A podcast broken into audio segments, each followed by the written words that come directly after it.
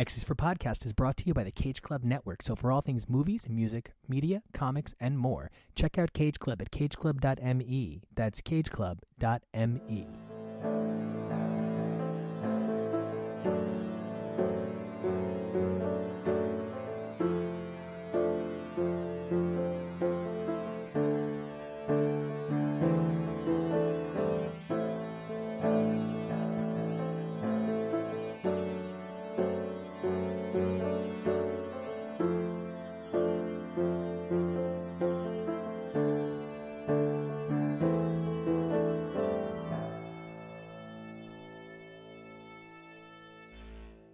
everybody, welcome back to This is X. I'm Nico. You can find me at Nico Action, N I C O A C T I O N, on Twitter and Instagram. And I'm Arturo. That's Mr. Toybox on Twitter and Instagram. Hey, it's Evelyn, the Comic Canary. You can find me at comic underscore canary at Twitter and Instagram.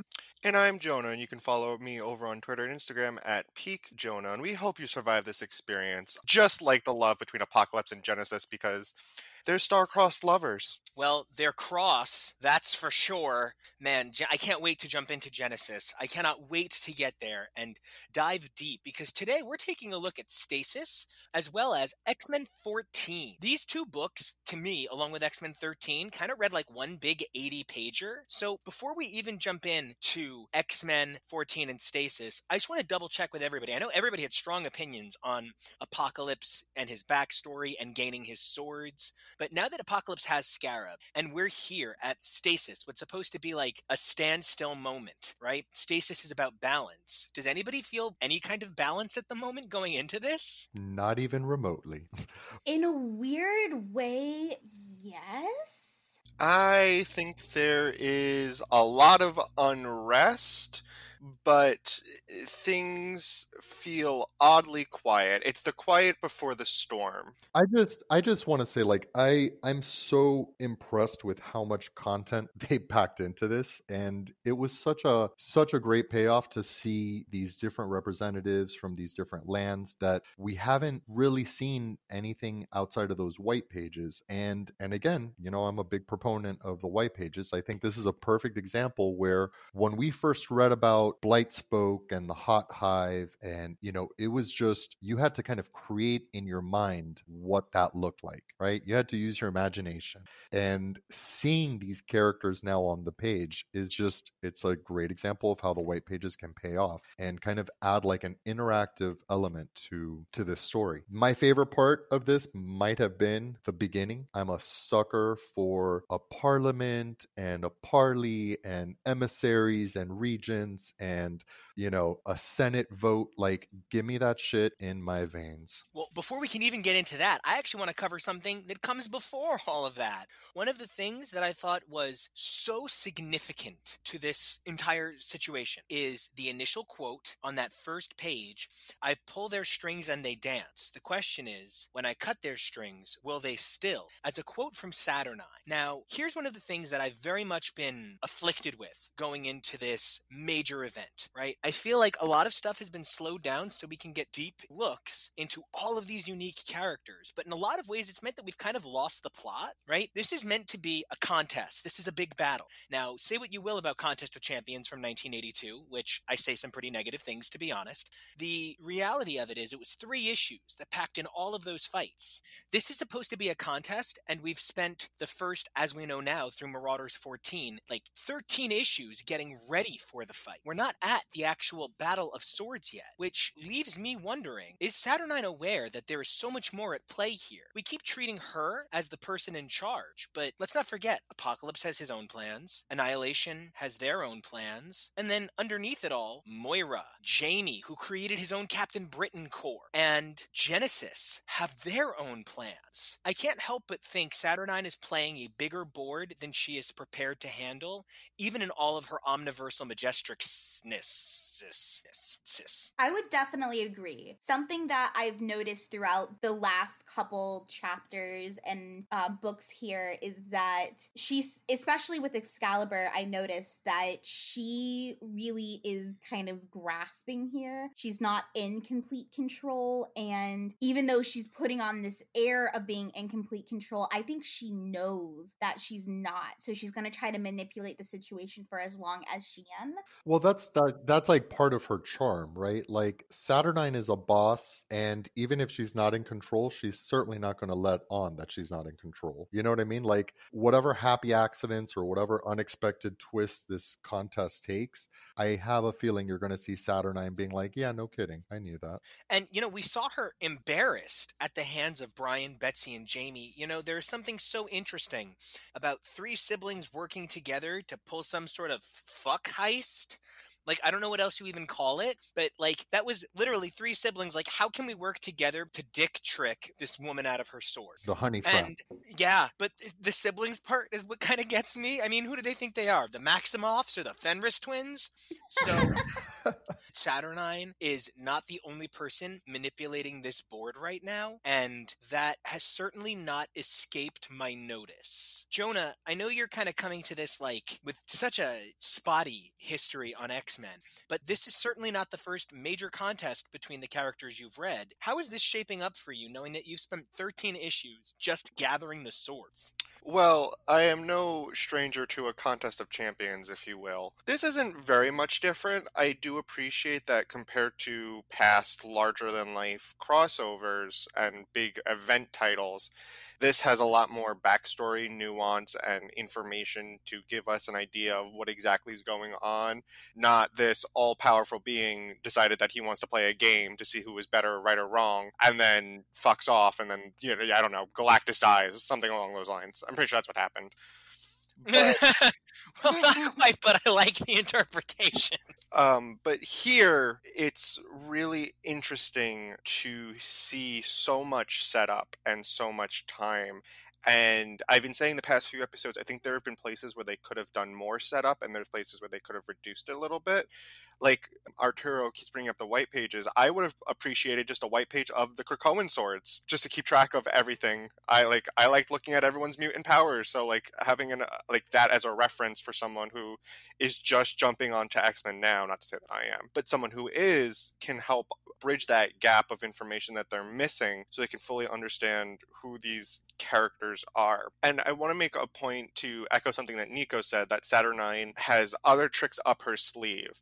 Think that's true for everybody. There's a lot going on behind the scenes, and there's a really good anime that I like on Netflix called Kakegurui, and it's about gambling. And the thing about it is everybody cheats, and it's how do how does the main character discover that cheat and use it against them? It's something along those lines, and I'm very fascinated to see what everybody has in store to tip this into their favor. Because as far as far as we know right now, the Hellions team is still en route to try to steal the swords of Arakko. Why that's a doomed quest, right? I mean, I think that's that's like a fun side story, but you know, eh, I think we're all on the record as not having a lot of faith that that was going to work. And you know, I love that you guys are bringing up how many players there are and how it might be harder for new readers. I want to run through a couple of these worlds with you guys, as Arturo pointed out how much he loved the, the convocation of it all at the beginning, and just to kind of chime in with how new some of these worlds are. The Crooked Market of Mad Jaspers has seen a few appearances in the pages of X of Swords. We also have the Kingdom of Sevelith. That's another world that's pretty new to us. However, I don't know if anybody is familiar with the creatures inhabiting the Infuri, the Everforge. Those would be Captain Britain and Mad Jim Jasper's ultimate nemesis, the Fury. Now, one of the things that I have found very confusing about this is Saturnine is like actually omnipotent. Like she waves her hands and realities are destroyed. And she waves her hands and realities are born. And she waves her hands and reality reshapes. So with that level of power that Saturnine is playing a game has me kind of confused, but what I certainly notice is the Furies on that page trace back to Tini Howard's favorite run to get Captain Britain information from, the Alan Moore Alan Davis. Additionally, we've seen a ton of the floating kingdom of Roma Regina and the Holy Republic of the Fae, but it is of significant note that we actually see Merlin, who famously was the champion of Otherworld. So they're trying to make it special for old readers, but still keep it very accessible for new readers. I did not know that the characters from the Infuri had ever been seen before. I was just pleasantly surprised to see that that world looks so different from anything I was expecting. Like it looked very futuristic and very, you know, like an industrial thing. And I guess it kind of when I read it, I imagined it to look a lot more like the hellscape that Logan went uh, to get his Muramasa blade. So just that it was different struck me, and I love that. Uh, but yeah, hearing that that it's like a callback to Alan Moore, and yeah, I mean that's amazing.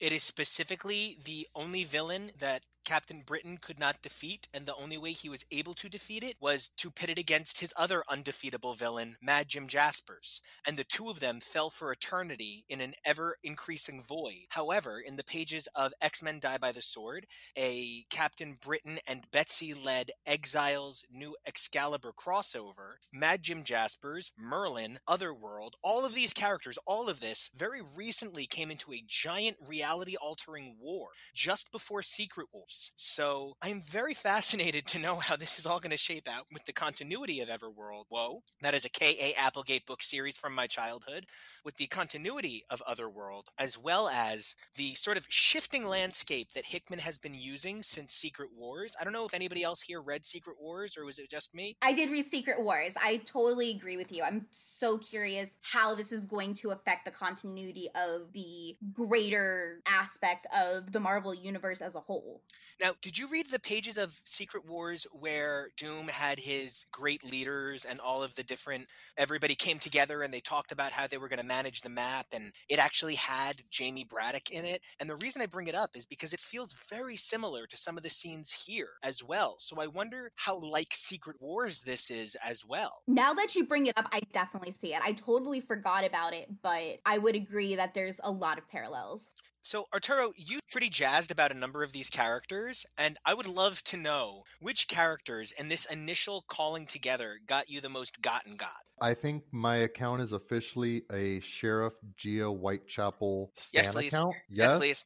Her and her little hmm. horde of, you know, merry men, and she looks like she has a very good dog that I would pet. I absolutely am very, very excited to learn more of, of the little Blight Spoke cast of characters. I want to know more about Mercator. I'm as annoyed as Saturnine is by their silence. It's impossible to to look at X of Swords or Ten of Swords without considering how much Tini has had a hand in shaping this. And I so I'm constantly thinking about Excalibur, right? And one of my big grievances early on with Excalibur was how flat and boring uh, Morgan Le Fay felt, and how Avalon was just like, okay, so she's a queen and she's a witch and she's got these knights, and that's all there is to it. That seems so boring to me. Now reading this, it's like, yes, this is what I want. I want all. I want to learn about all these little mini bosses. I want factions and and treaties and tension and border disputes. Like this is this is them doing the most they can do with this kind of story. Like this is so different from anything that we've ever read in the pages of X-Men, I would say.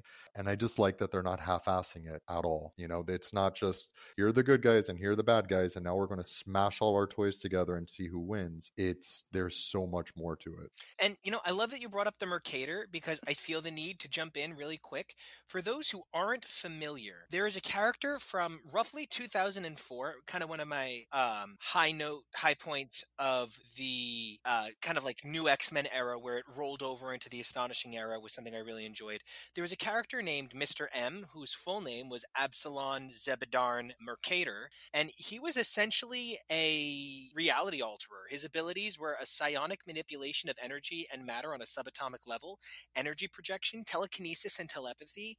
And he was quite truly labeled an Omega level mute in the House of M timeline. He also was a huge deal in that universe as well. He is a significantly powerful character who sort of fell off the map. Uh, Arturo, like, like a lot like you were saying, Evan Sabah Nur did, where it's just like, where the fuck are you? And Mr. M is rumored by Jordan White to be the character that is running the Mercator, same last name, same idea. So this is another Jamie Braddock level reality altering mutant running around Otherworld, pulling together this mystery. Well, and I think that's Otherworlds is a perfect place to stick all of our reality warping mutants, to be honest, you know, because it, it just it's a more playful landscape. Like I, I buy that power more in Otherworld. I'm willing my my disbelief is suspended when we're in Otherworld, you know? Yeah. And friend of the pod, Tori Sheehan, who is an incredibly talented artist. You should check out her work. She works on a comic book called Capes and Boots about an all women of color team running a news station, and it's amazing. Uh, she sent me this meme that's going around. It's which team of women would win, and it's five classic X women. It's Psylocke, Storm, Rogue, Kitty, and Jean. Then it's five DC women. It's Power Girl, Mary Marvel, Wonder Woman, Supergirl, and Donna Troy. And then the bottom rung is Carol as binary, Tigra, Wasp, Wanda, and Black Widow. And it says who wins and why. And I was like, okay, this is too difficult because is Jean the Phoenix Jean?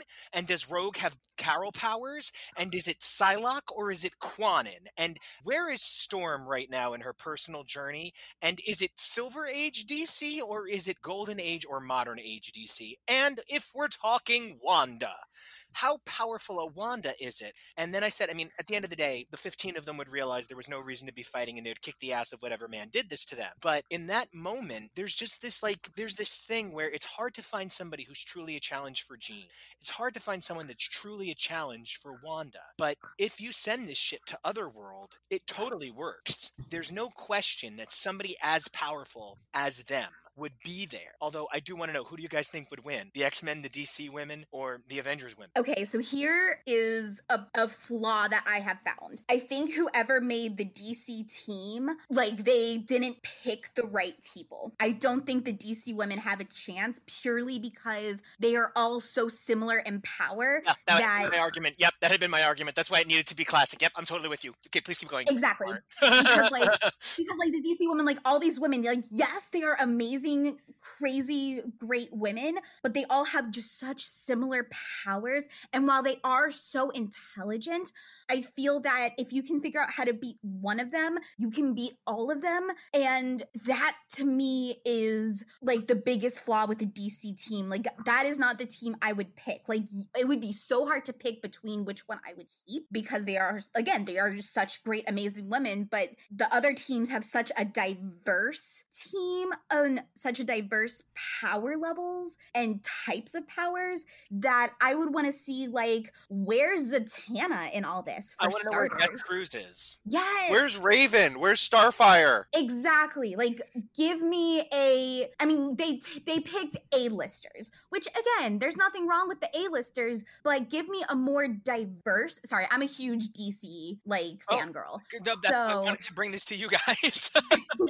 I'm such a DC fangirl. It's it's sad, but it's oh, there's just so many other options that would be better for a actual contest in this way that I feel like the DC girls, they could definitely kick some major ass but I don't know if they would be enough for these other two teams. So, I mean, I'm biased, and I definitely, you know, I, I root for the X Men or the X Women in this case, and uh, and I guess that would be kind of who I'm I'm rooting for in this contest. But there's a thing about Wonder Woman specifically where she's on a pedestal. She's this a paragon of a character, right? So on some level, I feel like at the end of the day, the last woman standing, if it was just a big free for all would be Wonder Woman. And it's not because I'm a big Wonder Woman stan or anything, but she just holds a different place, I think, in cultural aspect. Wonder Woman's just on another level. So yeah, at the end of the day, I think Wonder Woman might be the one that wins, but I think that's just because of her her history as a character more so than any of her like superpowers or attributes.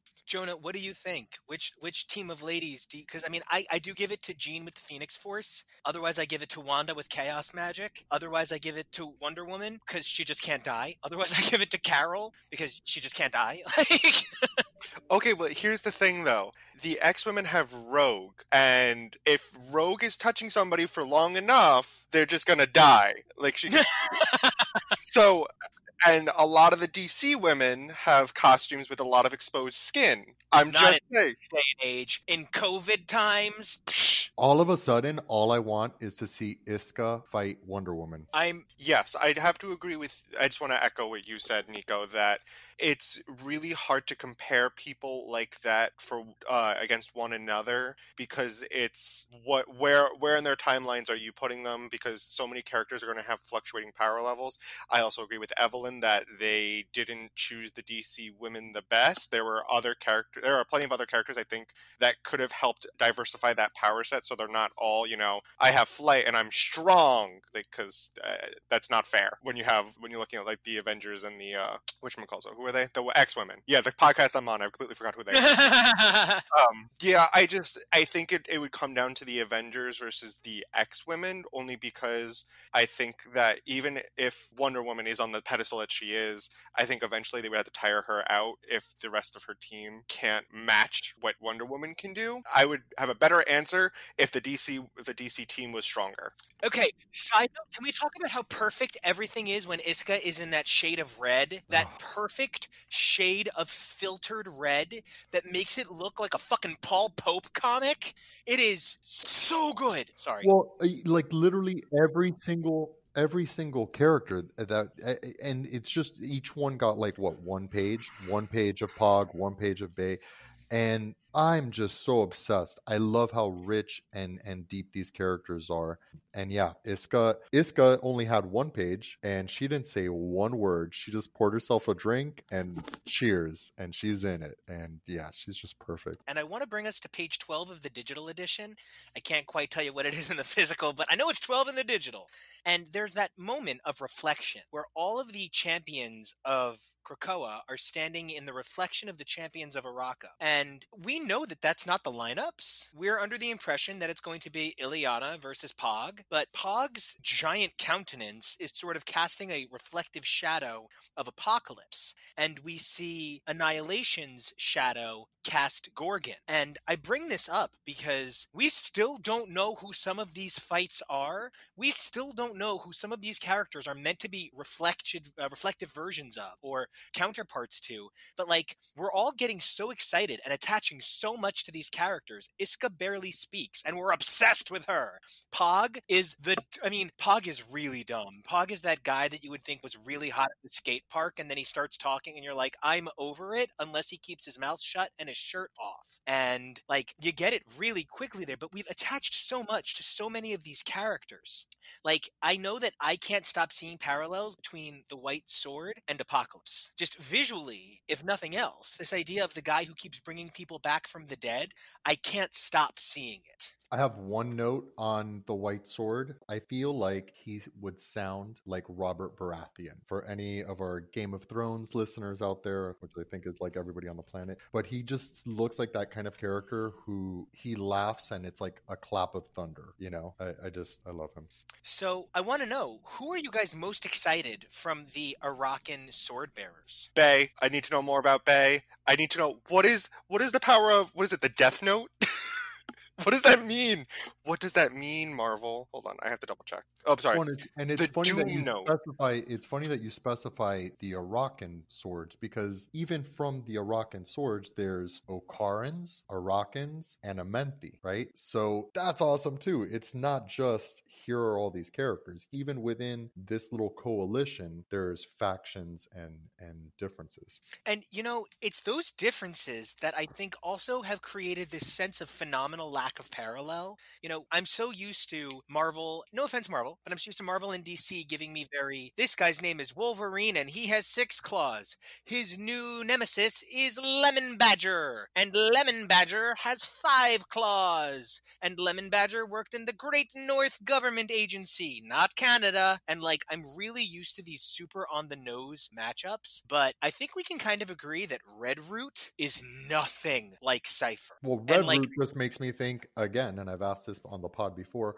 Where is Black Tom in all of this? Because it seems like Red Root, and I mean that just seems like such a matchup. So I don't. But yeah, it's not a parallel. He is. He's definitely not just uh, Arakko's cipher, or she's not Arakko's cipher. She is, but she's a lot more than that. Yeah, she's like immediately deft with a blade. And that is also really significant to me because that deftness with a blade means that she's already not the same sort of like shrug. But Jonah, to your point, I do need to mention Bei is a stupid kind of hot. Like, Bei is actually too hot. Number one, I think Bei would be a phenomenal Yu Gi Oh! duelist.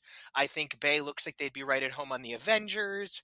I think Bei also looks like they could have been in a 90s um, Sentai. I think that Bei is one of the most unique and yet universal designs we've seen in a really long time. And I think that that's one of the things that's once again really helping. These characters don't feel like they look like each other.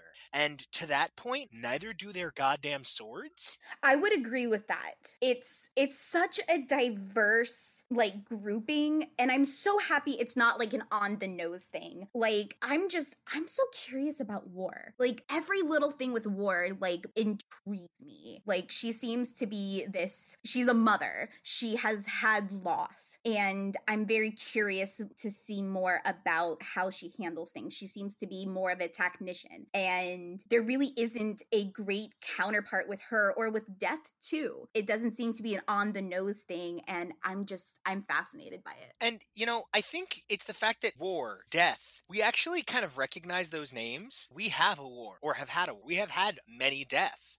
So like I find something about like the borrowed term. I mean, obviously they're war and death. They're not exactly unusual terms. But I really like something about the way they they compare. And you know, Arturo, to your credit, I really hadn't thought about the fact that it's mutant from Okara, pure blood mutant reclaimed from Amenth, or a beast from the Amenth. Like I really hadn't thought about how varied the champions of Arakko are. But the thing that I can't stop staring at is that Annihilation's information is specifically removed. It doesn't say the same sort of hand wave that we get in 14 of, oh, some elder god. No, no, no. This is very specific. This is blacked out. Their mutant power is blacked out. Where they are from is blacked out. That is rather extreme. Did anybody have a favorite blade of Arakko? I know that like I love the white sword of the Ivory Spire in a sort of cloud strife buster blader kind of way, but I think that uh, Isca the Unbeaten and Bei the Blood Moon have the two hottest swords on the blades of Arakko. I think Summoners is pretty hot too. A Colony. It just looks so busy.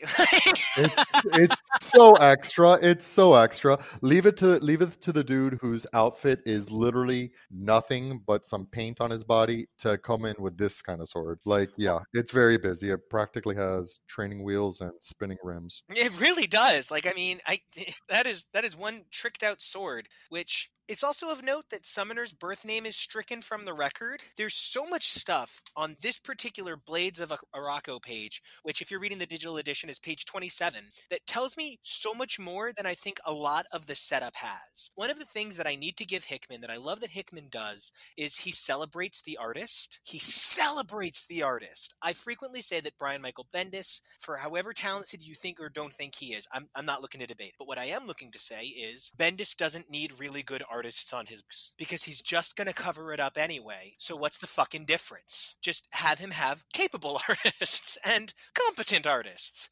But he doesn't need breathtaking artists. Hickman loves to lean into giving the artist an opportunity to express the narrative in their point of view.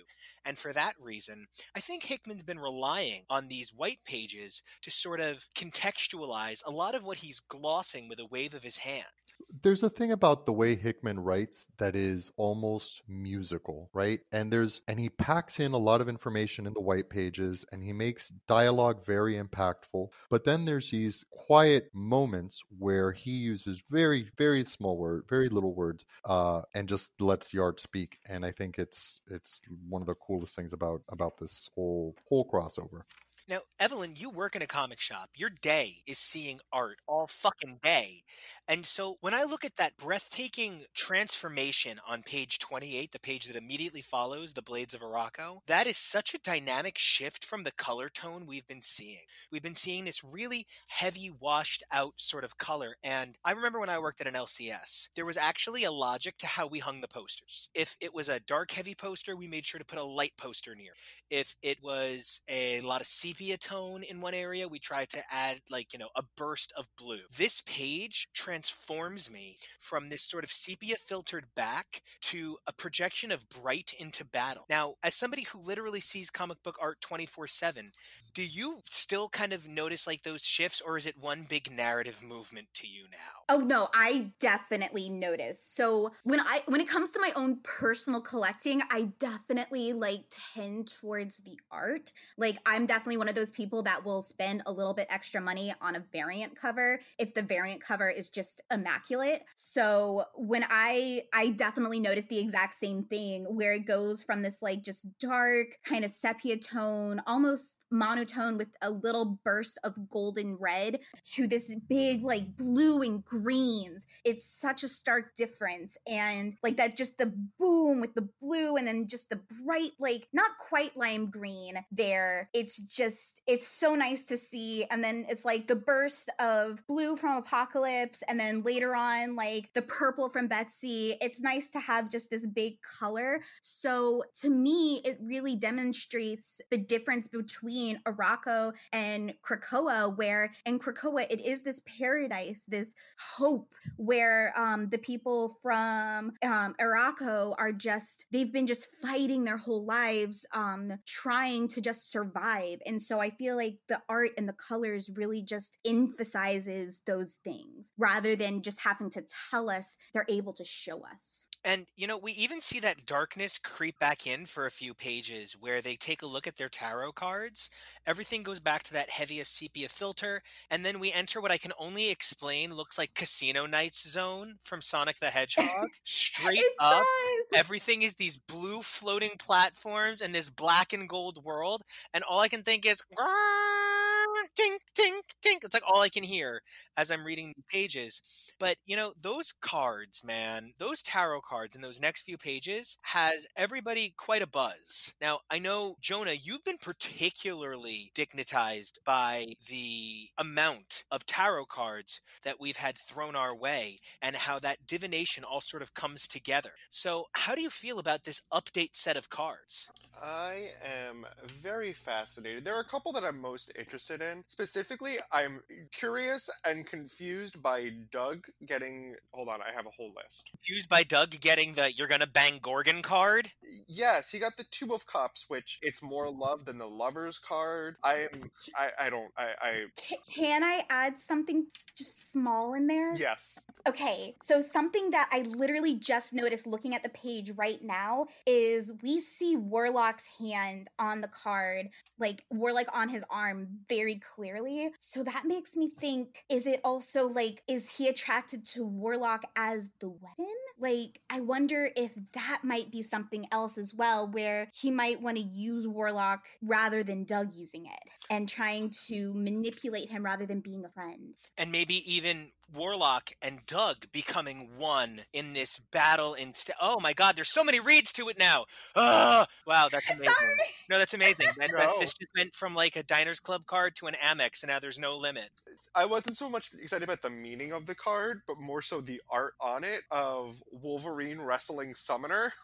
Oh, and I love that Summoner looks so sassy and is just like, "You gonna tap out, girl?" And Wolverine's like, "No." Like, I love it. It's so fun. The other thing about it, I don't know if how many people here are familiar with the origins of tarot, but tarot began as a game before it was used as a tool for divination. It started as a game in Europe, and now it's being used for divination. This started as a game to Saturnine, but now it's going to determine the fate of the universe. And that really, really makes me wonder what her spell of sorts is on page 34, where she says, As I call my power to me, as I wish it, so it shall be. She's clearly doing something. She is up to some no good. And I am fascinated to know how all of these disparate elements are going to come together, because that's the point at which she begins her quest through Casino Night Zone. Now, Arturo, you have been like the biggest supporter of Apocalypse, really, for like the longest time uh, in regard to his new era and new purpose. Now, how do you feel about him having not just one equal in the form of Saturnine, who, you know, she's not an equal, she's a better, but now we also see his ex wife show up. How did that play out for you, having seen him go from biggest bad to biggest good to second string?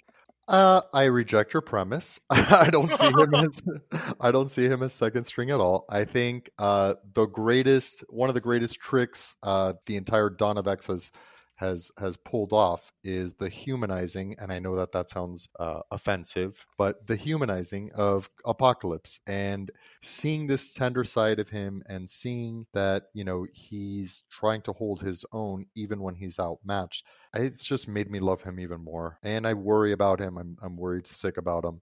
Yeah, I mean, you had you mentioned the Evan Sabah Nur uh, question that I had brought up, I guess, in our in our chat or whatever. I I'm concerned for Apocalypse and I'm concerned for his legacy because I, I'm already kind of coming to terms with he might not survive it. So what survives in his place? Is it you know I've been thinking about the the the death seed that was in in Archangel. Could Archangel kind of take on Apocalypse's role? Role? Could Evan Sabah Nur? Could Genesis come back and uh, and and play his his take his role in, in the council? And I don't know. I, I just I hope he's all right because yeah, this is so cool. You know, seeing him in this element, it's uh, it's just un it, it's uncovered whole other aspects to the character that I don't think anybody saw coming. What about you, Jonah? What are what's your take on Apocalypse? Because uh, we had a we had a hearty debate about whether or not Apocalypse was going to die, and I know in that room I was outvoted. I was the sole person hoping that he survives. So I want to hear from you guys. Like, what do you think's going to happen? So th- I think there's a difference between wanting to survive and thinking they're going to die. Because there's wants and there's thinks, and I would be fine if Apocalypse lives. Though I obviously there have to be some losers from Krakoa. You can't have them all win. Uh, but do I think it'll be Apocalypse? No, and here's why. Because I think they're going to give Apocalypse the redemption arc of him being like, I actually am stronger than you, my love. And like, that's what's going to happen. That's going to be the story because he's that girl. Ooh. And I would appreciate something like that where you have Genesis, like, in every interaction we've seen her with, Apocal- uh, with Apocalypse, she's constantly calling him weak. She's constantly calling him a weakling, that she's better than him. And it's this like narrative of she's always better. She's always going to be be the better one. Hell, even her sister's better than him. So I would really like to see Apocalypse be a winner and triumph over his wife. I would love that. What about you, Evelyn? I definitely agree with Jonah that it just the whole thing seems like it's setting up for Apocalypse to either die or to triumph over the odds. And honestly, I would be okay with it going either way. Arturo, I know you're such an Apocalypse fan, but I think I said it earlier where I think there would be some beauty in his death of him dying to protect his great ideals. You know, I kind of I've never been an Apocalypse guy ever. I have always thought he is the weirdest, thinnest, least thought out bad guy. You know, he starts out with survival of the fittest, but then he specifically picks weak mutes.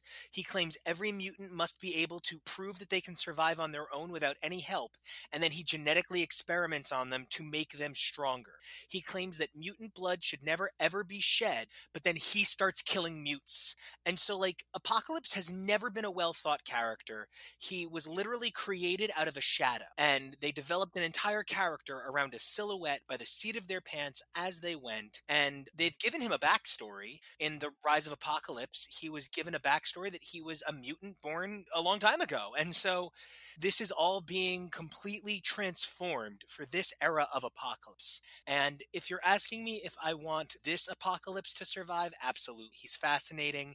He is complex and nuanced. If you're asking me if I want Apocalypse the 12, Apocalypse War, if I want the guy who secretly started experimenting on Wolverine and Archangel to turn them into death, eh, no, that guy can stay gone. But this new Apocalypse, he's fucking fascinating, and I am here for every minute of him.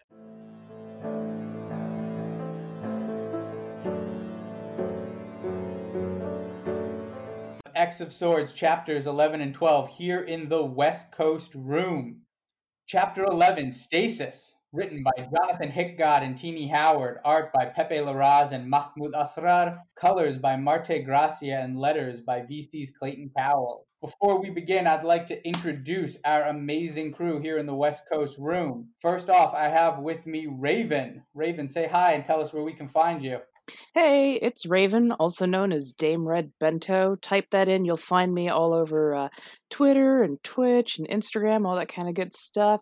Um, and hopefully, within the next uh, couple months, I will be up and running with a new setup, a new getup, and a whole lot of new content. Uh, I would love to introduce Dante. Dante, where are you from? What's up with you?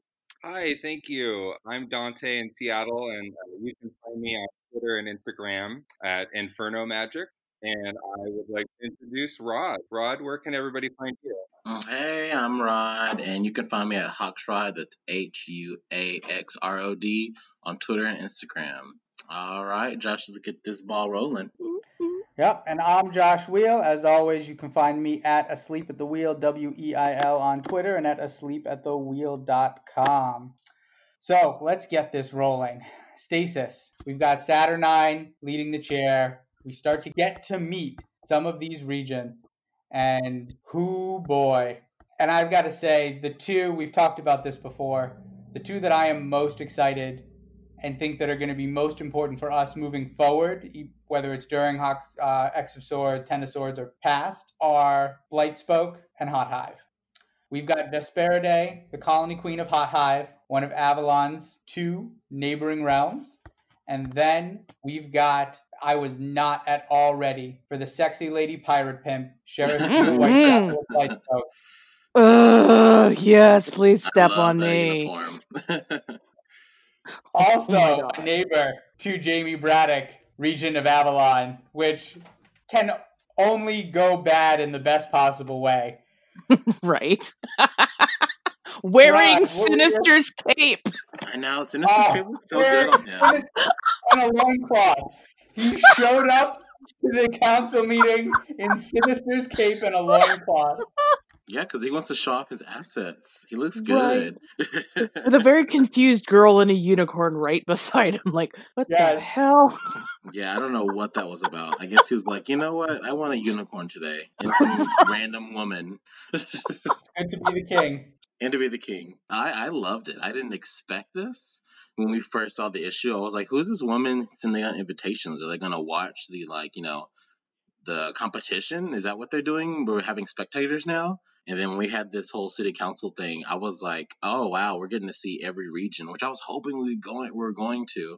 Like, I'm glad we get to see the personality of every region now and how disorderly, like, they all coming together because there's no order in this. Like, they, Mm-mm. they're all at each other's throats. Like Saturnine is ba- barely keeping everything from destroying each other. Like, she had to destroy her own gavel just to get order. Like that, it, was, it was crazy. And we've learned too now that with the recent kind of changes in power, it seems like things had been pretty settled here in Otherworld for a while. But now you've got new King Jamie, you've got Mhm. the weird uh, Mercator people who took over, you've Mhm. got um, Blightspoke was recently taken over. Like there's oh, and And obviously the Iraqans. Yeah, like Mm. there's a The bunch Iraqans. of there's a lot of unease at kind of the sovereignty and the relationships here in Otherworld, which is very cool. And it wasn't in these two issues, but we did learn in between the release of this and when we're talking that the fights, our actual fights, are going to happen throughout Otherworld in a variety of realms. So Mhm. now we know that we're going to actually get to visit and see some of these realms, and that maybe some of the dangerous aspects of these realms could have an effect on the outcomes of the fights. Oh yeah, hugely, absolutely. Yeah, it's what I've been waiting for this entire time. You know, we've been getting data pages about all these different realms, and people have been like, "What's the point of this?" Yeah, Well, here, here we are. This is the point of this. We're going to actually get to visit all of these areas. So you've been learning slowly to prep you for what's going to be an epic battle across 10 realms. Right. Oh my god, I can't, I, I can't wait. I can't wait. But yeah, like each of the different realms, each of the different environments could greatly affect how the battle is going to go between the combatants because it could very much play into one or the other's hands, you know, enhance a power or dampen a power or just give better terrain. Like, oh, this, oh, this is going to be so good. It's going to be so good. I mean, that's that's what that's what um, sucks for the X Men are the mutants of Krakoa in general, because the mutants of Rocco they already they already know the other world. And they already know they so they probably even try to set it up in a way that they get each part where they feel more comfortable in, and they know that their partner wouldn't feel comfortable in if they're doing if they're actually planning it that way. I'm sure War would be planning it that way. So it's it's very Oh, yeah. disadvantaged. There's, Yeah. There's a lot of conspirators here. And so this will go back to something Nico said earlier in the episode in his room, which is that we have three people at this chessboard, three main players manipulating and moving the pieces. And it was made very clear in this issue, too. We're going to see it. You know, War may be manipulating, but War is working for someone else. We have Mhm. three players at this chessboard with their own manipulations for their own personal reasons Apocalypse, Annihilation, and Saturnine. Yep. So everything we see is one of them either manipulating this in their favor or counter maneuvering or positioning someone else to affect them. Mm-hmm. Well, and I mean, like you you touched on war. War is not stupid. War is war for a freaking reason, and she is, you know, she's a strategist. You know, war isn't just okay. We just throw a bunch of bodies at it. It has purpose. It has focus. It has strategy, and you know, it usually it moves very purposely. And war has been doing her job for thousands of years now. So yeah, she she's she's not stupid. Hell, I mean, the four horsemen and and and their whole crew annihilated Dryador, like just razed it to the ground Yep. and decimated everyone and reformed the entire planet into their own hellscape. So you know Yeah, that I they've set up a battleground. Let's compare that to Excalibur, because the Krakoans and the Arakans each have one of the ten realms of Otherworld. Mhm. We watched the Krakoans take theirs over the course of the first six issues of Excalibur. Mhm. And Apocalypse died and had to be resurrected as part of that. Mhm. We watched the Arakans take theirs in two pages at the Mhm. beginning of X and Swords creation, and they didn't break a sweat. Yeah. Yeah, I mean and- that's why I'm like we're definitely the Krakoans are definitely not winning. mm, Not half of it, maybe half, maybe half of the battles. Um, because I mean, look who they're going up against. I mean, we have some fierce people on our side as well, Mhm. but I Oh, mean, l- I mean, compared to like some, I mean, compared to some of them, they have no weak points on their team. On uh, I have Mhm. some opinions about this, and Mhm. going back to the kind of Machiavellian scheming of Apocalypse, Annihilation, and Saturnine, I don't think Annihilation wants to go 10 and out. I think Annihilation would like to see a couple very specific losses on her own side. Well, bear in mind, I don't think we've gotten the rules of the tournament just yet. No, we haven't. And the rule rules yet, no. could change. No. The rules could change who's declared a winner and who's not. yeah, that's Yeah. very true. Because, you know, knockout or incapacitation could be a deciding factor for a battle. If you can no longer continue, you know, even if you're still technically alive, if you can no longer continue and your sword is taken from you, you could be the loser. But Yeah, is it based yet. on the sword or the fighter. hmm That's true. If the sword's destroyed, does it keep going? Yeah. Yeah. Yeah, uh, I totally agree with that. Um, you know, the the for some reason, the whole time I'm thinking, oh, it's going to be one-on-one battles. Uh, Mhm. but every time we hear the characters talking about it, they're they're conspiring or or uh, trying to be strategic as a team, like how they're going to approach, you know, like who they're going to take And- out, you know, like anything. Like so, it, it made me realize, yeah, I have no idea what the rules are going to actually be, and you know, everyone for all all the planning that everyone's doing, Saturnine has her own plan and how things are going to uh, actually end up engaging. hmm Yes. And now part of me wonders if they are being written like trying to plan this out as, because they don't know like whether the you know whether the X-Men or the Krakoans know like what they're doing or or not.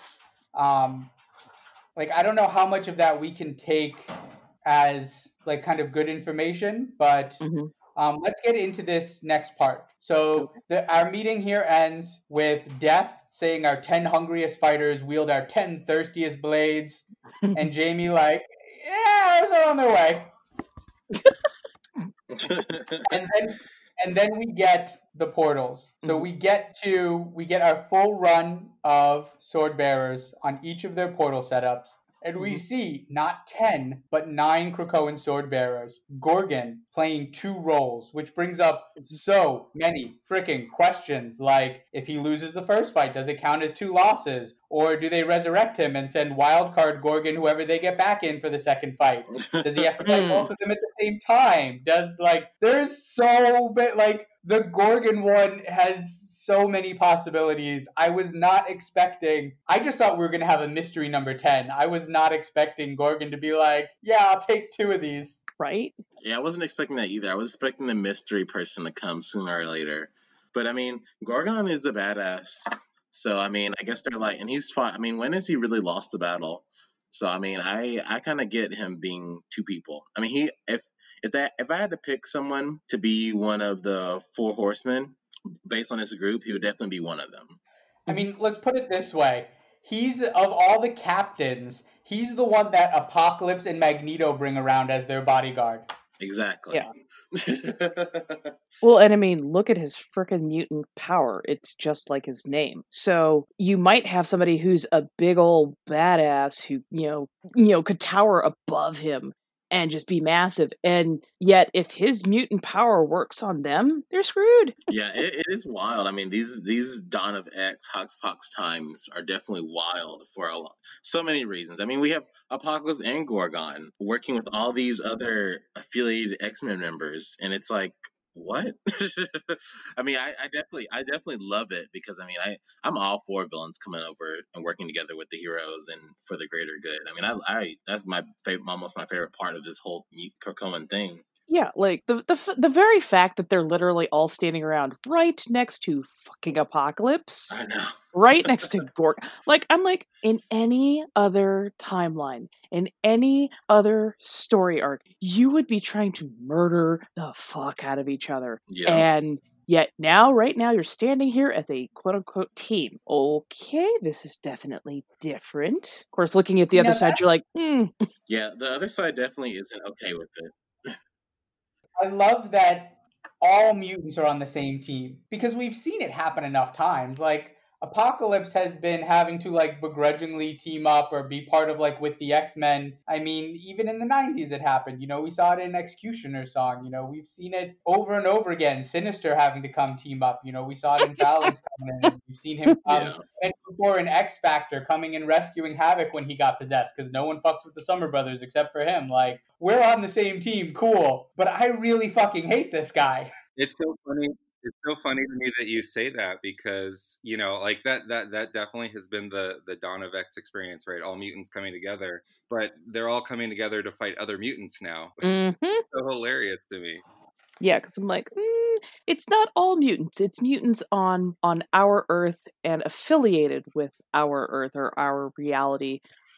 But yeah, it's not all mutants because uh, quite literally, it's you know you had a society of mutants in Arakko, and you know it, it's it's all it's pretty much all a mutant on mutant war for the fate of the realms. Yeah, I mean to to Krakoa's defense, I would say that they did try to come over there and save them. They were, I feel like, Oh, they, yeah. I mean, they did trick Apocalypse into going, and then they, you know, they almost killed Apocalypse. Mhm. And I feel like they were like, "Oh yeah, let's extend this olive branch," and then they were like, "Nah, we want to actually kill you all and take over your planet."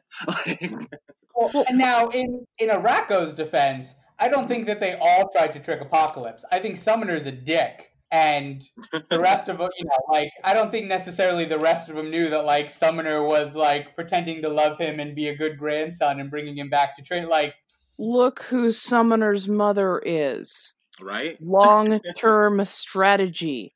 Of and very course. hot-tempered too.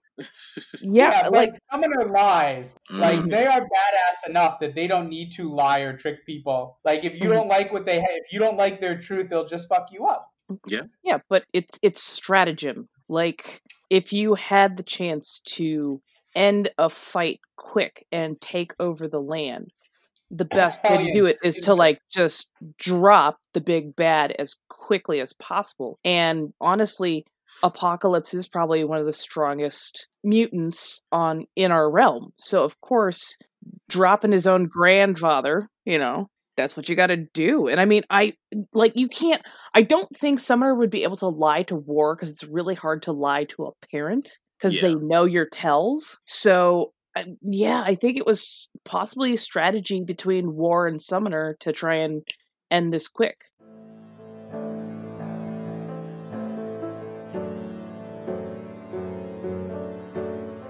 Welcome back to X's for Podcasts. I'm Kyle, and you can find me on both Twitter and Instagram at Drantis82. That's D R A N T I S 82. Hey guys, it's Maddie again. You guys can find me as always over on Instagram at, at the basely covetous man. Hey guys, you can find me on Instagram and Twitter at DazzlerAOA. And we also have us with us today, Robbie. And you could definitely find me at Age of Polaris on Twitter. So today we have a two-parter that we're going to be discussing. Ten of Swords Stasis, followed directly by X-Men number 14. So with that, why don't we start right away? Ten of Swords Stasis, written by Jonathan Hickman and Tini Howard, with artist Pepe Larraz and Mahmoud Asrar. Color artist Marte Gracia, VC's Clayton Cowles on letters, and designed by Tom Muller. Okay, so this was, I guess you could say, the other side of the sword collection story in a much more condensed state, huh? Huh, yeah, I know, right? I'm like, I, I really wish we had gotten hit like that on our side, but you know. Yeah, I kind of wish that we had a little more time with the Iraqi group because I, I don't really feel like we've gotten a lot of background into them other than what was the phrase, Maddie? That they were oh, old. Oh. oh boy, I got it right here. If I have to read one more time today, as we're going to be covering Stasis and X Men number 14, it was ancient before the word existed, but not yet old in the way they were old. If I have to read that one more time, if I have to see the same, and they're beautiful, and Mahmoud Asrar did such a beautiful job, but if I have to see the same seven pages of art one more time, I'm going to lose my goddamn mind. this is this is a 22 chapter installment. We are covering today chapters 10 and 11. We are at the halfway point. Excuse me, we are covering uh, chapters 11 and 12. 11 and 12. We're covering chapters 11 and 12. We are over halfway there. We are past the halfway point and we are just recycling art. But that'll be that'll be for covering X-Men 14. Uh, as far as Stasis goes, I think that like Kyle said, it, it was excellent to get a a reverse of what we've been getting so far, which is to see the Iraqi sword bearers and the, the plights that they go through. Um, Pogg Ur-Pogg is my special boy. He's my, my, my sweet special angel. I actually want to go as far as to because I'm I'm a big fan of tongue twisters. I don't know if anybody knows this about me, uh, but the prophecies of the sword bearers of Morocco. Pog or Pog's Pog and Ur-Pogg's Pog, but Pogs are Pog Pog and then Ur-Pogg's Pog is is Pog lit- Pog. is literally it's like the sentence Buffalo Buffalo Buffalo Buffalo Buffalo Buffalo. I I think I think it's it's the best thing that I've seen in comics all month, honestly. He makes me think of a uh, Pokemon. Yeah, Yeah. he's a psychotic Pokemon. a psychotic mercenary po- Pokemon.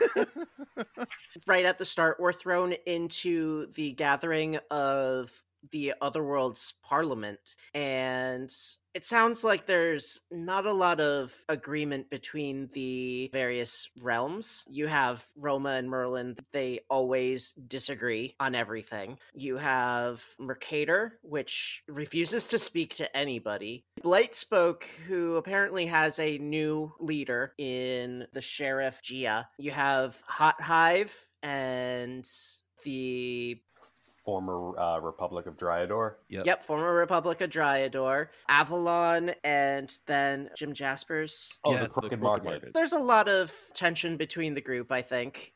And Jamie Braddock, Jamie Braddock is still in the Cape. I love I it. love that. It's pretty much the only the only thing he's wearing besides a loincloth.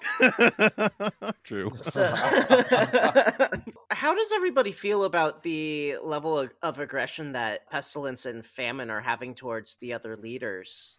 You know, I think I think right out of the gate it sets them up to be very combative, uh, very very unyielding, which is something that we're going to want to see going forward. I personally am obsessed with the unnamed representatives of the province recently renamed Mercator.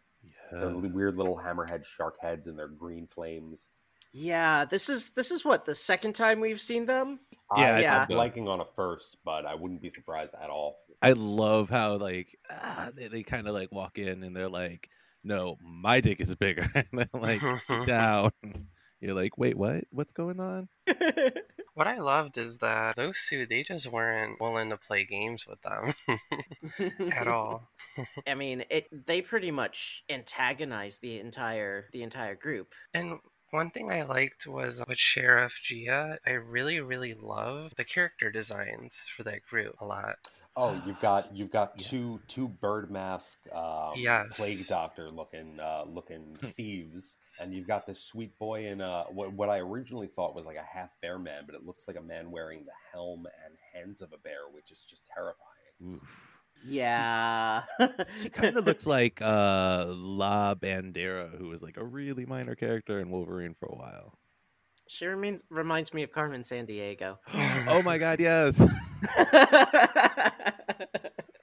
okay.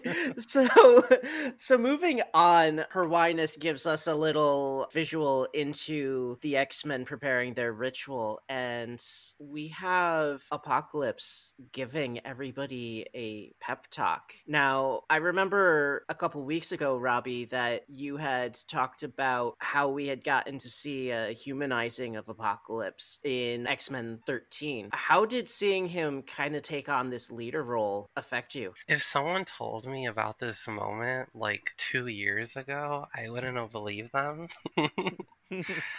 but seeing this, I really love it because it's so unifying with the team or with mutants in general. Yeah, no, yeah. I Yeah. agree. Yeah, I, I I see that. It's it's something that he's always strived for, but we've never really seen him take that opportunity that that um level of things with the entire mutant community. Did anybody else take like so? When he's whenever he's talking, he's like, "Most of you are mutants." Does anybody like? Does he like Apocalypse seem annoyed that Brian Braddock He is one of the seems sword he seems so annoyed that Brian is there. It was so close to being a mutants only party, and now we've had to make room on sacred soil for a human. He did parlay out of that pretty well in the in the closing of his ritual pep talk, which is so when you draw your sword, you must not fight like a human who stands to use to lose a few years of toil, but like a mutant who stands to lose forever in paradise. For if you do not, you will not be the first immortals I have watched die, and I think that was really powerful Definitely. but you know from such a from such a fantastic pep talk to such a such a mixed piece of art for me i know it's the first time that we're seeing all of the sword bearers of Arakko and krakoa together but i do think that it would have been something to have the characters standing beneath or opposite their equals uh, I think there's a lot of things that we've been able to deduce so far. I feel like part of that is that Solem is going to be Wolverine's quote arch nemesis. I feel like we know that Storm and Death are do, uh, destined to stack up against one another, and it's not to say that there will only be battles that that this will be an entire tournament of one on one. But at the same time, I think that showing us halfway into this arc who is is poised to go up against who, because we know this isn't going to jump right into a fight. We've all read the next issue of X Men. We all know that there's some subterfuge to get through. And I would have stood to be a little bit happier about seeing just a glimpse of what the original like fighting lineup is going to look like.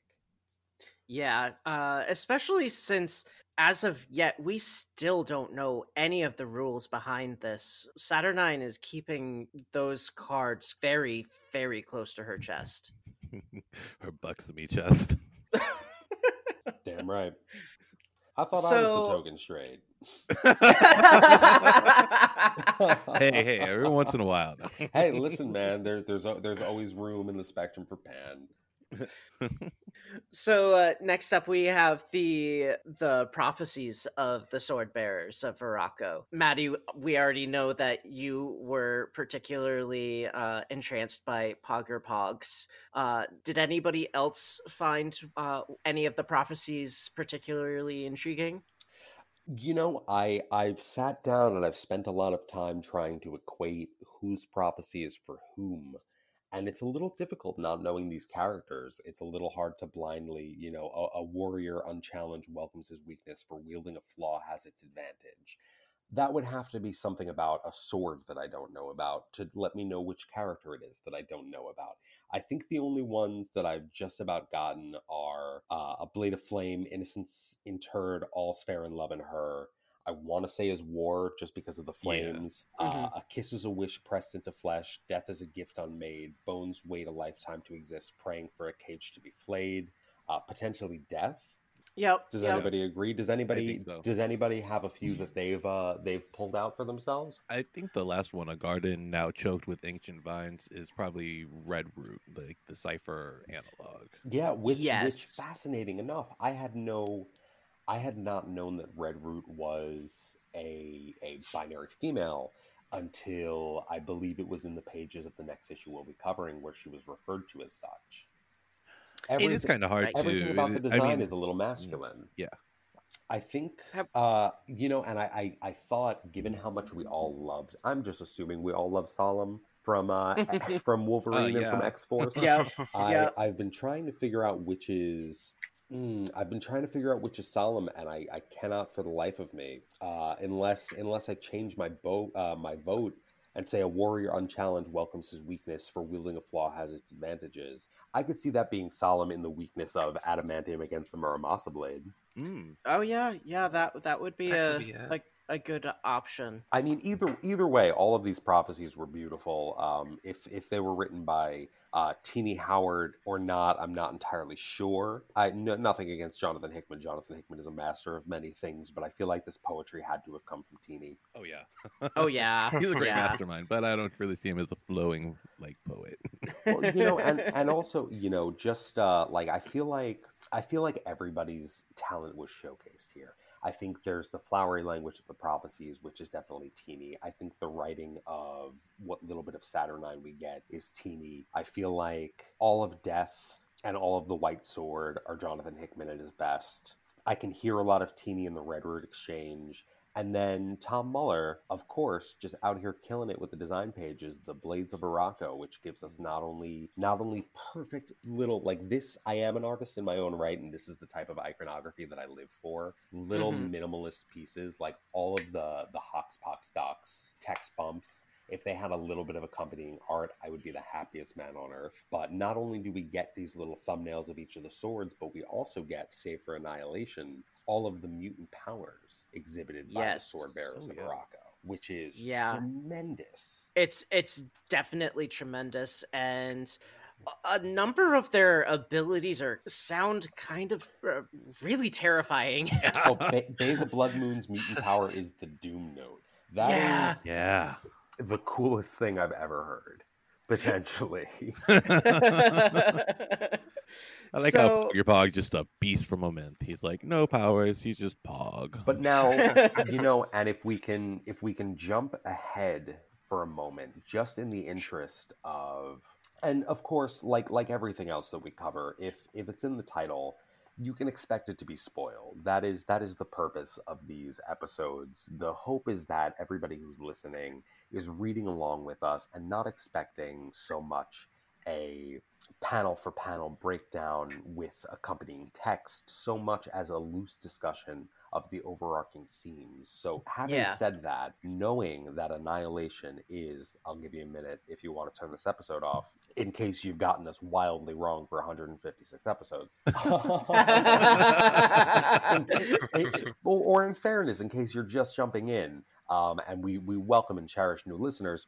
But knowing now that Annihilation is Genesis, seeing that her mutant power was redacted from that info dump that I love so much, I Mm-hmm. wondered, does anybody have any speculation as to what Genesis's powers are? Because let's not forget she is sister to Isca. So Isca's power being the inability to be beaten, you know, it could be like a loose concept like that. Let's also not forget these are the first mutants of all time. So Right. what what exactly is out of the realm of possibility for a mutant ability? I think it would be kind of poetic in a way if like since her name was Genesis if it was something with like life bringing or like positive life force kind of thing and then you know she gets slapped by being an anni- ugh, if I can't say that right annihilation Yeah, I was I was thinking Huh. that too. I struggled with connecting that with the fact that she was the most powerful mutant and that she saw Apocalypse as weak compared to everybody else. Yeah, she she is clearly, from what we are given uh, to understand, she is clearly the most powerful of the original sets of mutants. At least powerful enough that she seems to have. Not only thousands of years later does she still maintain most of their allegiance, but she was powerful enough to defeat and to wield annihilation, which, as we'd seen in uh, one of last week's issues, in nope, was it one of last week's issues? Yes, it was. It was the last issue of X Men. God, I gotta get better at this. No, as we as we'd seen in X Men 13, uh, it stated that you need to be exceptionally strong to wield annihilation and live, not maintain your autonomy. We know that annihilation controls the wearer, but for the wearer to come out unscathed, you need to be of Yeah. exceptional build. And frankly, if we're being honest, to handle Apocalypse Dick, like you gotta be, you gotta be built Oh my- for tough. You know what I mean? like no no disrespect genesis is, is far more than the former lover of apocalypse as i'm sure we'll come to learn hopefully in the next 11 chapters Mm. So just the thought of that apocalypse Genesis, Yeah. ah. So Robbie, um I'm gonna I'm gonna turn things towards the White Sword. Uh back in in X-Men 13, we saw that he and his 100 companions had gone on ahead to as the vanguard of Arakko. And here we see that he sees the horsemen as betrayers. The way I saw it was that it definitely gives it still like a dynamic where they don't fully trust each other in the way that the X Men might trust each other going into this. That's a good thought, though, right? Teamwork could be definitely what helps the Krakoan mutants like thrive over the Arakan mutants. Is just they, they can get along and work together. Yeah, because one thing too is that even though they do have these challenges ahead of them, if things end up potentially not going the way everyone thought, then if the X Men have like a stronger dynamic of trust, whereas these characters don't, then it could really fuck them over in the end. no it really can Yeah. Yeah. you speaking of from to transition from teamwork to team ups you know something that that's still gnawing at me still really just getting at me in the back of my mind is that reflection pool image from earlier in this issue the the missed opportunity to stack up the equals of Krakoa and Arakko respectively but I just wanted to ask is there anything from that image that makes anybody particularly excited or to parlay that to something else, uh, how many times can I say parlay in one episode? This is I'm going to go. uh, Drinking game. Uh, but to parlay into something else, that's three drinking game. Yeah, it's uh, it's post election, so it's 10 a.m. Eastern Standard Time, and that's a sufficient time to begin drinking, as far as I'm concerned. But anywho, does anybody have a particular matchup that they are most excited to see play out? I think I really want to see the most Red Root, uh, just because the pages where uh, I'm because I'm assuming Red Root is going to be versus Cipher, so um, just the pages where we actually see her sitting with Arakko, um, and then we see Arakko shed a tear. I was like, yes. oh Oh, my so sad. Like I was just like, I got to know more of this. Like Yeah. obviously Krakoa and Cipher and Red Root and Arakko have that same sort of close close bond. Yeah, and the fact that Arakko uh willingly gave up a part of herself in order to send the high summoner to Krakoa because she thought that it would bring uh reunification and instead it's bringing more fighting. I kind of feel bad for Arakko and Krakoa in this because I feel like they're being used in, as pawns in this game. Not really Mm. like nobody. Maybe a few people have mentioned it, like Charles and Cipher and probably Red Root, but nobody really seems to have their interest in mind. They just want to either destroy and conquer. Or I love every time we see Isca, like she's just like laid back and chill. She's like, eh, no, you guys aren't bothering me. None of you guys can beat me. the least stressed out. Near the end of the issue, we are introduced to a number of new tarot cards that have our characters, our X Men, on them again. There are cards that are missing. Gorgons, we never see. It's your Magik's card. She's the the three of wands. No, no, no, no, no, not the three of wands. My apologies. She's the page of wands. She's the page of wands. Yeah. Okay. Oh, don't I know how I missed that. that. Okay. No, so, you know what? um, No, excuse me. It says three of wands, but that's not included in the draw. Right. Yeah, because when you look at the data page in the back, it says uh, page. So yeah, that's page. weird. Yeah. So okay. So- um. oh, you know what it is? The finger must be covering the page part, so price says the page. Oh. You know what? It wouldn't. It wouldn't say um, page of normal. wands. It It, would- wouldn't say the Yeah. page. There wouldn't be. That's the- weird. Be- that must be like a editorial issue because the cards never have the in front of it. Yeah, that I was just gonna say to to echo what Robbie's saying. I wonder if it's an editorial mistake or if that is in fact the hidden card that was not pulled in the draw because the the Knight of Pentacles is what I was gonna mistake for the Page of Wands and say that that was Captain Avalon, but Captain Avalon is in fact the Knight of Pentacles. I think for a second, I want Yeah. to I want to just assume that it's an editorial issue and state that that Magik's card is Three of Wands. Um, I don't see it reflected in the art or the iconography of the card itself, but I can only assume that that's meant to say Three of Wands. So that said, when played in an upright position, I dabble in a little bit of tarot, but this is coming to you courtesy of Google because I'm upfront like that. Up, upright, the card, the Three of Wand, has a couple keywords progress, expansion, foresight, and it oversees opportunities. But the reason why I wanted to, and of course, this card, the one that I want to cover, is the editorial issue. Magik is laying at with her head at the foot of the bed, and she's represented to be reversed, even though she hasn't drawn the card in reverse. I wanted to take a look at the Three of Wands meanings when played in reverse, um, playing small, lacking foresight, and unexpected delays. The only reason that I really stand this card being the draw for Illyana is because I think, as we've covered in the most recent issues of New Mutants and in the original uh, creation, Ten of Swords creation that we covered, I think there's a lot of emphasis on Illyana being the babysitter to Doug in the upcoming events, and I Mhm. think that a reverse three of cards, the unexpected delays, the lacking foresight, the playing small, all are thematic with what it would be for a warrior to hold back to try and take care of another life. You know, Oh, I Oh, didn't okay. even think of that. So that's my card. Anyone else want to cover one? Um, let's see. Uh, I, uh, hey, if you, Are, I mean, I'll- I'm, I, are, I'm, I'm, I'm happy to go to go one by one with these bad boys. I got I got limitless resources, baby. Limitless. All so courtesy of the Googs. I'll go with uh, Nine know- of Swords then.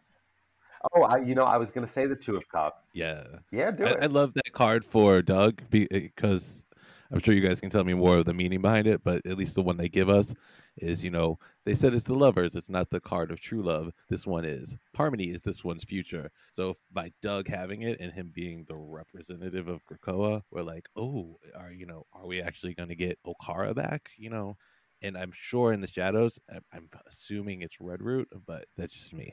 Well, it is a card of unified love, partnership, and mutual attractions of a coming together uh, in in love, and I think that it is very likely that we will see that being a card played in favor of Krakoa and Arakko's uh, rejoining.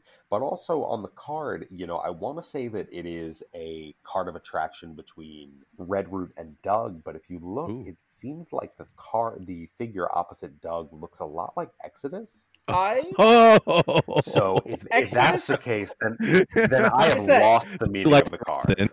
is that Exodus or is that Gorgon? Ooh. Oh my god, can you imagine if it were Gorgon? The the epaulets seemed pronounced enough that I, I was pretty certain that it was uh it, it's Exodus. And who knows? After after choking him out in the last issue of New Mutants, maybe that awakens something in Doug. Doug's like, You wow, what I that's mean? so Like really complicated." just give give it to me, Zaddy. Uh, I definitely agree that about the potential unification of Krakoa and Arakko, because in a lot of readings, the Two of Cups could definitely signify like a soulmate or like a twin flame type of thing of your other half. And yeah, so I definitely could see that being a potential outcome of this. Now with you, now with that image of Exodus being his soulmate, I'm like, uh, so, um, my The girl Z in Zaddy stands for zealot. Betsy got a rough shake. Betsy did get a rough shake. She got the Nine of Swords, uh, which in the upright position uh, usually signifies anxiety, worry, fear, ni- depression, nightmares. Being Yeah, stressed the fuck out. because of the the strain between her and Saturnine, and now that she is Oh, specifically Saturnine's chosen warrior because she has the Starlight Sword. Um, I I can I can understand that she would be feeling really unsure of herself in that new position. Hmm, that makes sense. Yeah, Okay. you know, I I think personally the the card just looks like she's getting stabbed to death, like just Well, yeah. absolutely like stabbed to high hell. Um, so poor Betsy. I can only imagine what that's going to mean. Uh, usually, usually in a lot of interpretations, the swords are of this card. The swords are uh, in the in the background, not so much in a in a stabby uh, position, which is definitely Right. not the the the word that I meant to say there. But you know, y'all kind of get the gist. Um, I think I want to look at the the reverse translation of the Nine of Swords as well. Uh, inner Okay. turmoil, deep seated fear, secrets. I think that could also be something to look out for with Betsy. Um, you know, I thought I thought the last issue of Excalibur that we got, we were starting to get a real honest look at the psychological toll of being Captain Britain in her confrontation with her brother Brian. But that all is alleged to have been a ruse. So I think I think had that been a a plot point that had continued forward through the rest of this arc, that would have been something to look out for. Uh, the inner turmoil, the deep seated fears, but maybe maybe not so much at, at the moment. Uh, what what do you guys think it means for Storm to have gotten the death card? I mean, I know it's not like an end, but it's like a change. I mean, Storm has famously been one to go through lots of transformations, uh, not just with her changing her haircut all the time. um, she's lost her powers. She got turned into a kid. Uh, Oh, God, yeah. Let's see what else. I mean, Oh. she she became a queen. She's yeah. I I, I don't know. That- That's it's it's a lot of change. So I I could definitely see a change in her uh her story coming up again. Oh yeah, there's supposed to be a big story in store for her, right? I love, I love that like Storm's like the mutant Madonna now. So oh, one good thing about Storm is she's kind of, in a lot of different points of history, has kind of been like the face of change for the X-Men. Like in the 80s when they kind of took that whole new like lineup, she became literally the main face of the X-Men. She's a character who's always kind of avoided death. I definitely see this hinting at what's going to be hopefully a bigger focus on her after the event ends and like a change in her direction that will kind of put more of like even more of a spotlight on her. Maybe you could finally get another solo book. Ooh. That would be nice. yeah, I'd love to see her do more than just like announce mutants come back to life. They're like, come on down. So let's let's go to uh, Logan then with uh, the strength card. Yeah, well, with him, I find Logan to be a very, uh, like, not an odd choice for strength, but because with Logan's history, we've always seen him as a character that never really gives up. Which can kind of tie into that card. It does make me wonder if whatever challenge or whatever fight that he is in, if we're gonna see Logan make or kind of do something different or come from like a different place of strength possibly because sometimes strength doesn't have to be physical strength either it could be like some type of mental strength as well Ooh, that's interesting. I wonder if he's going to do something That's crazy in a future issue. Mm, I- well, yeah. I wonder if he'll do something crazy right now. Yeah. okay. Uh, next up, we have uh, Brian with the Knight of Pentacles.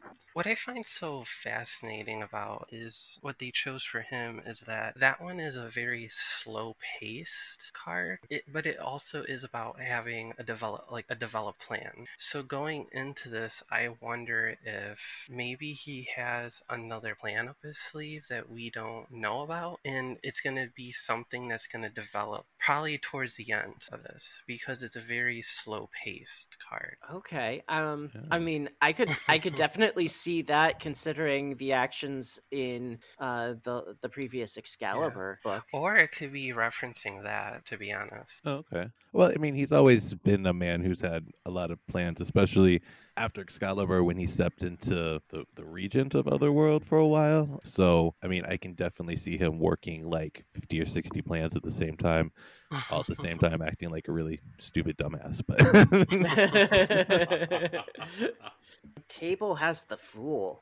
Now, this I thought was very interesting because this is like a brand new journey, kind of taking that literal first step into something. So I do wonder if this is like low key editorial's way of being like, hey, we don't plan on canceling his solo book anytime soon.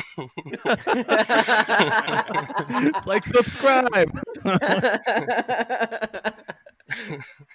and um but yeah it makes me ex- uh very i mean i don't necessarily see it as a way of him dying but for all we know it could also mean like if he were to die then that means he'll take a new journey as with a different personality if he came back or you could uh, just look at it from the point where um where after this event ends we're just gonna see a whole new journey for his character Well- something involving uh, a space station, maybe? yeah. yes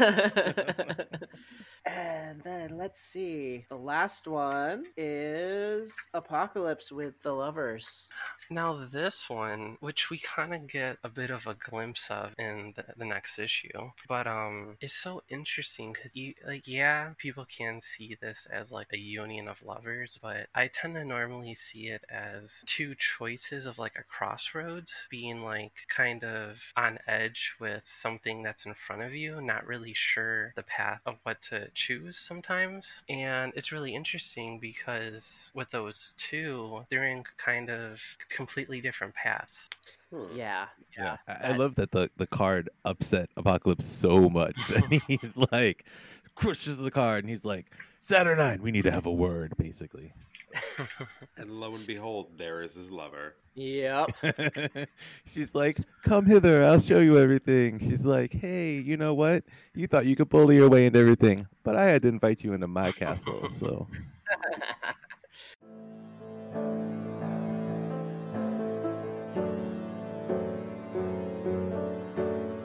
even though we already know who all 10 sword bearers are, I still like stopped and spent like 20 minutes reading these and trying to match them up. Right? Pogg Ur-Pogg obviously being the easiest, but um, nonetheless. I wonder which one that was. Pog, Right. In your Pog, Pog. But Pog your Pogs, Pog, then in your Pog, Pogs. Like that one's for death, right? oh my god. Yeah, I I mean, and Yeah. Illyana's going to stick it in your Pog's Pog in a couple issues, but um, hmm Oh my god. No, we, yeah. we got the prophecies, which were so much fun. Then we Mhm. uh, get the four horsemen. We see Mhm. that it is Pestilence who is Mhm. playing the role of Polaris here. Pestilence was given the information to set up the circle and recite the prophecies. Mhm. Um, Pestilence joins them together. Summoner is playing the role of Illyana. First one super excited to bring their sword and spend three days waiting around. Right. Then Annihilation shows up. And we learn who's really the boss here. Mm-hmm. Like, nothing else matters. I don't want to hear your opinions. Go get me the blades. Bring me their bearers. Mm-hmm. And now we get what I thought was quite fun the four horsemen kind of doing clerical work, running around, you know, trying to like get It's people. true. And our first one is Summoner. Now, this is why I said that I don't think all of Arakko was behind this, because we see Summoner going to get Redroot, our Krakoan Yeah. Doug, the voice of Arakko. Mm-hmm. And Redroot's telling Summoner, Arakko's not happy with you. You came to us, begged for a piece of Arakko to bring to Krakoa, which Mhm. cleared up some confusion I had about what actually went on in X Men 2. Mhm. Like, Summoner, you promised, you gave hopes of reunification, and you return with what? The promise of more violence. You come back, and now we all have to get into a fight and get bloody because of you. Yeah. Yeah. Oh my Like- god, yeah. Redroot and Arakko were obviously not like Summoner was kind of plotting and scheming around Arakko here, like the Oh, yeah, Yeah, island. definitely. Arakko. Yeah. Yeah, I mean, I, th- I feel like all the four horsemen and everything are planning uh, like around Arakko's actual like intentions. So Arakko doesn't want to fight; they just want to go back to Krakoa and be unified again and just you know be happy. But the other ones are like, nah, we're violent and we want to rule, and y'all are weak, so we're gonna destroy you. Yeah. Like like honestly, I, I I'm kind of hoping that they pair up um uh Warlock and Doug versus Redroot because that might be the one that's not a sword fight. Oh, I have. Oh, there's gonna be some sword fighting in that, just not uh the deadly kind. I've got some thoughts. I've got some True. thoughts on Redroot and Doug. Um, Yeah, but like, oh man, yeah, that, that you could. Oh, it was so beautifully drawn, oh yeah, and the artwork was Yeah. so well done that you could read just the way Redroot fell. You could feel how the the land of Arakko felt, and it was mm-hmm. so beautifully done. You could tell mm. that they were like, "You straight up lied. You're you you're hurting the land. You're hurting me. You've lied." But I'm in the position where I have to be on this council or, or, or you know mm-hmm. as a contestant but i don't want to because i don't like you and i know that you're steering us towards bad things but redroot knows that if they don't show it's going to be even worse yep. yeah. I mean, that's Yeah. basically. I mean, that's how we know Krakoa is just like Arakko. That both Mhm. have mutants coming together that don't nec- necessarily like each other, but they Mhm. work together anyway, just for the you know quote unquote greater good. hmm oh yeah And it's a great. There's so many great parallels to Redroot and Doug here. Not just that they're both the voice of the island, but Mhm. that um, they both care for the island. Like they're both. Mhm. Neither of them want to be in this fight, but they're going to be anyway. Um, yes Oh yeah, and the way they sit, like the way they have their little nest up near the face, and like just the it's very similar. nestled that in, bisexual like, stance I love it. I, I absolutely love it. I mean, that's why I, I do think they'll probably get together. I I Mhm. was hoping Doug was gonna die, but um, maybe he won't. I don't. I wanted Doug to die so we get a new Doug, and be, and and, the, and then Warlock would go crazy. But you know, maybe maybe not. But we do know that Warlock is gonna be on his own in, in the new New Mutants. So I don't know. Maybe. Or maybe him and oh maybe Doug and Red Root fuse together. Who Like knows? like, like literally like because she's like they are she he they I don't know um are are maybe she um are a plant essentially Mhm. I'm assuming at least they're plant based so they could maybe fuse together with Doug and just like kick Warlock out of his body like nah you Now, good you can Technology Here's one of versus organic. things, right? what happened What Hmm? Go ahead. What? there's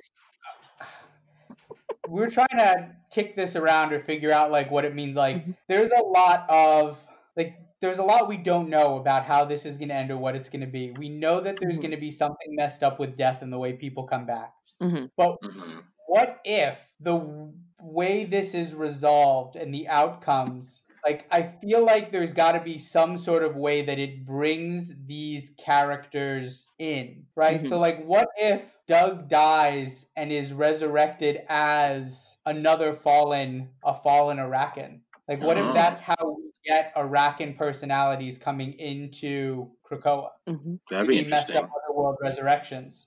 Hmm. that would be definitely interesting. I didn't think about that. Maybe. Well, honestly, in my mind, Redroot is about the only uh, participant that I could see Doug and Warlock being able to defeat. But I think overall, I think the two of them would want to talk and figure out the best solution. And then from there, whoever needs to will concede the fight.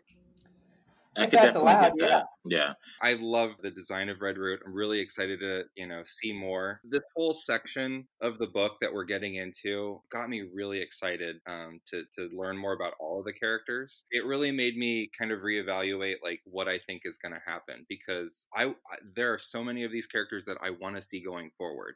And I'm really hoping that it's not like death is the ultimate like de- decider for the for the entire battle. Like I want like just like you're saying, I want Red Root and Doug to to talk it out and find a different you know solution. You know, there are so many different um, personalities that I'm excited to to hopefully continue uh, after X of Swords is done. So I just want more.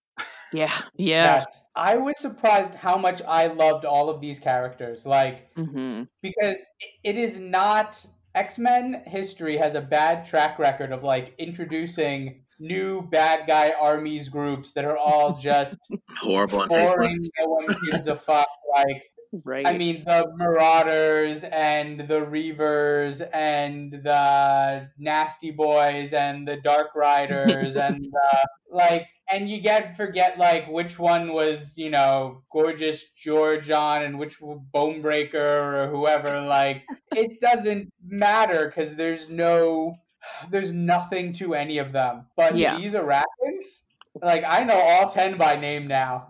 oh yeah, I- I Yeah. all their own person I Yeah. like all of them. Like I would, yeah, they're they're all fascinating. Next up, we get Pogger, Pogger Pog. That's the one that's definitely Huh. swept the internet. That one has swept Who the has whole entire Pogger internet. Pog? Who has Pogg Ur-Pogg being a giant crocodile pirate who speaks in poetry?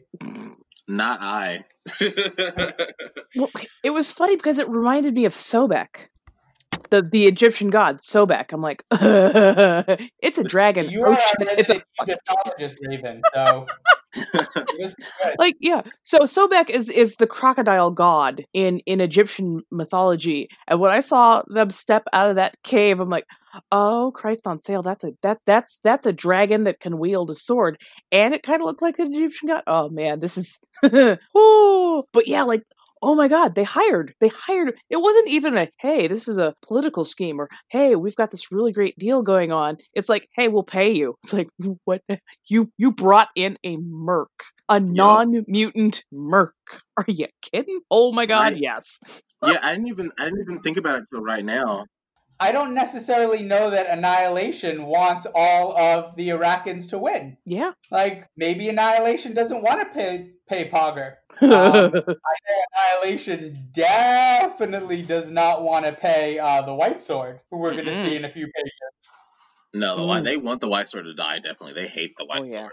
Oh, But yeah. uh, Mhm. I didn't. I didn't even connect it that Pogg Ur-Pogg, and um, Brian are the only non mutants in the whole Mhm. thing. I didn't even catch that. They both have one non mutant on both sides. That's cool. Mhm. Good parallel. But yeah, it's, oh my god, yeah, that's uh, they hired a dragon. They hired a freaking dragon. 'Cause- Crocodile dragon. Right, right.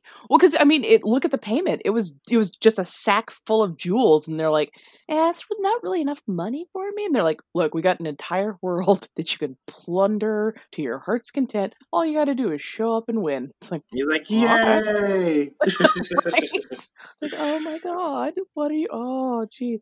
So yeah, that could be that could be really interesting, and I kind of want to know who they are going to be up against. well, Magik. Yeah. There have been three Okay. fights that were explicitly announced by Marvel on their Twitter page. Oh, okay. is fighting Illyana, Bei is Oh, fighting okay. Cable, and Isca is fighting Betsy. Those are the only three that Marvel has Oh. explicitly announced ahead of time. Okay, that could be interesting. Yeah, Betsy gonna die. Yeah, which is why we've already started preemptively pouring one out for Betsy. Yeah. I mean, I, hmm, I mean, hmm, She don't lose. Isca don't lose, y'all. And like she.